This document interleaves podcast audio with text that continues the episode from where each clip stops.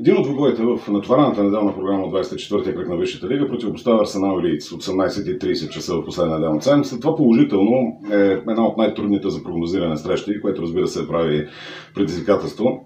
След като имаше 7 последователни шампионатни срещи без допусната загуба, Арсенал сега отново е в криза. Две поредни загуби в първенството, нито една победа в три кръга, само един успех последните 5 мача от всички турнири. В този период загуби купата на Англия, която спечели през миналия сезон, сега вече отпадна.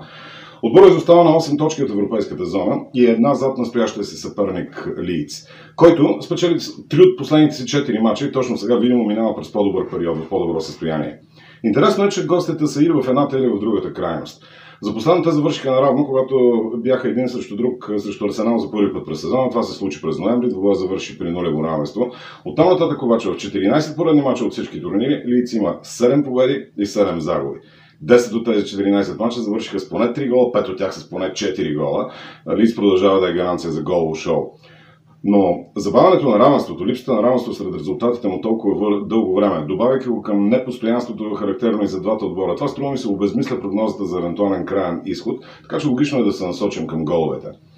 За Арсенал се очаква завръщането на Давид Луис. Предполагам, че фановете се е, колебаят, има противоречиви мнения, доколко това е добра или лоша новина. Така или иначе, с него или без него, артилеристите винаги са уязвими срещу отбори, които ги пресират високо, които играят на огромна скорост.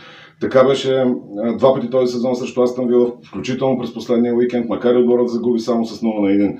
Uh, все пак, въпреки тази загуба с 0 на 1, в 7 от последните му 13 мача головете бяха поне над uh, 2. Попаднаха в графата над 2 гола и половина. За една такава прогноза коефициентите са твърде ниски. Над 3 гола и половина също е опция, когато тези два отбора са един срещу друг.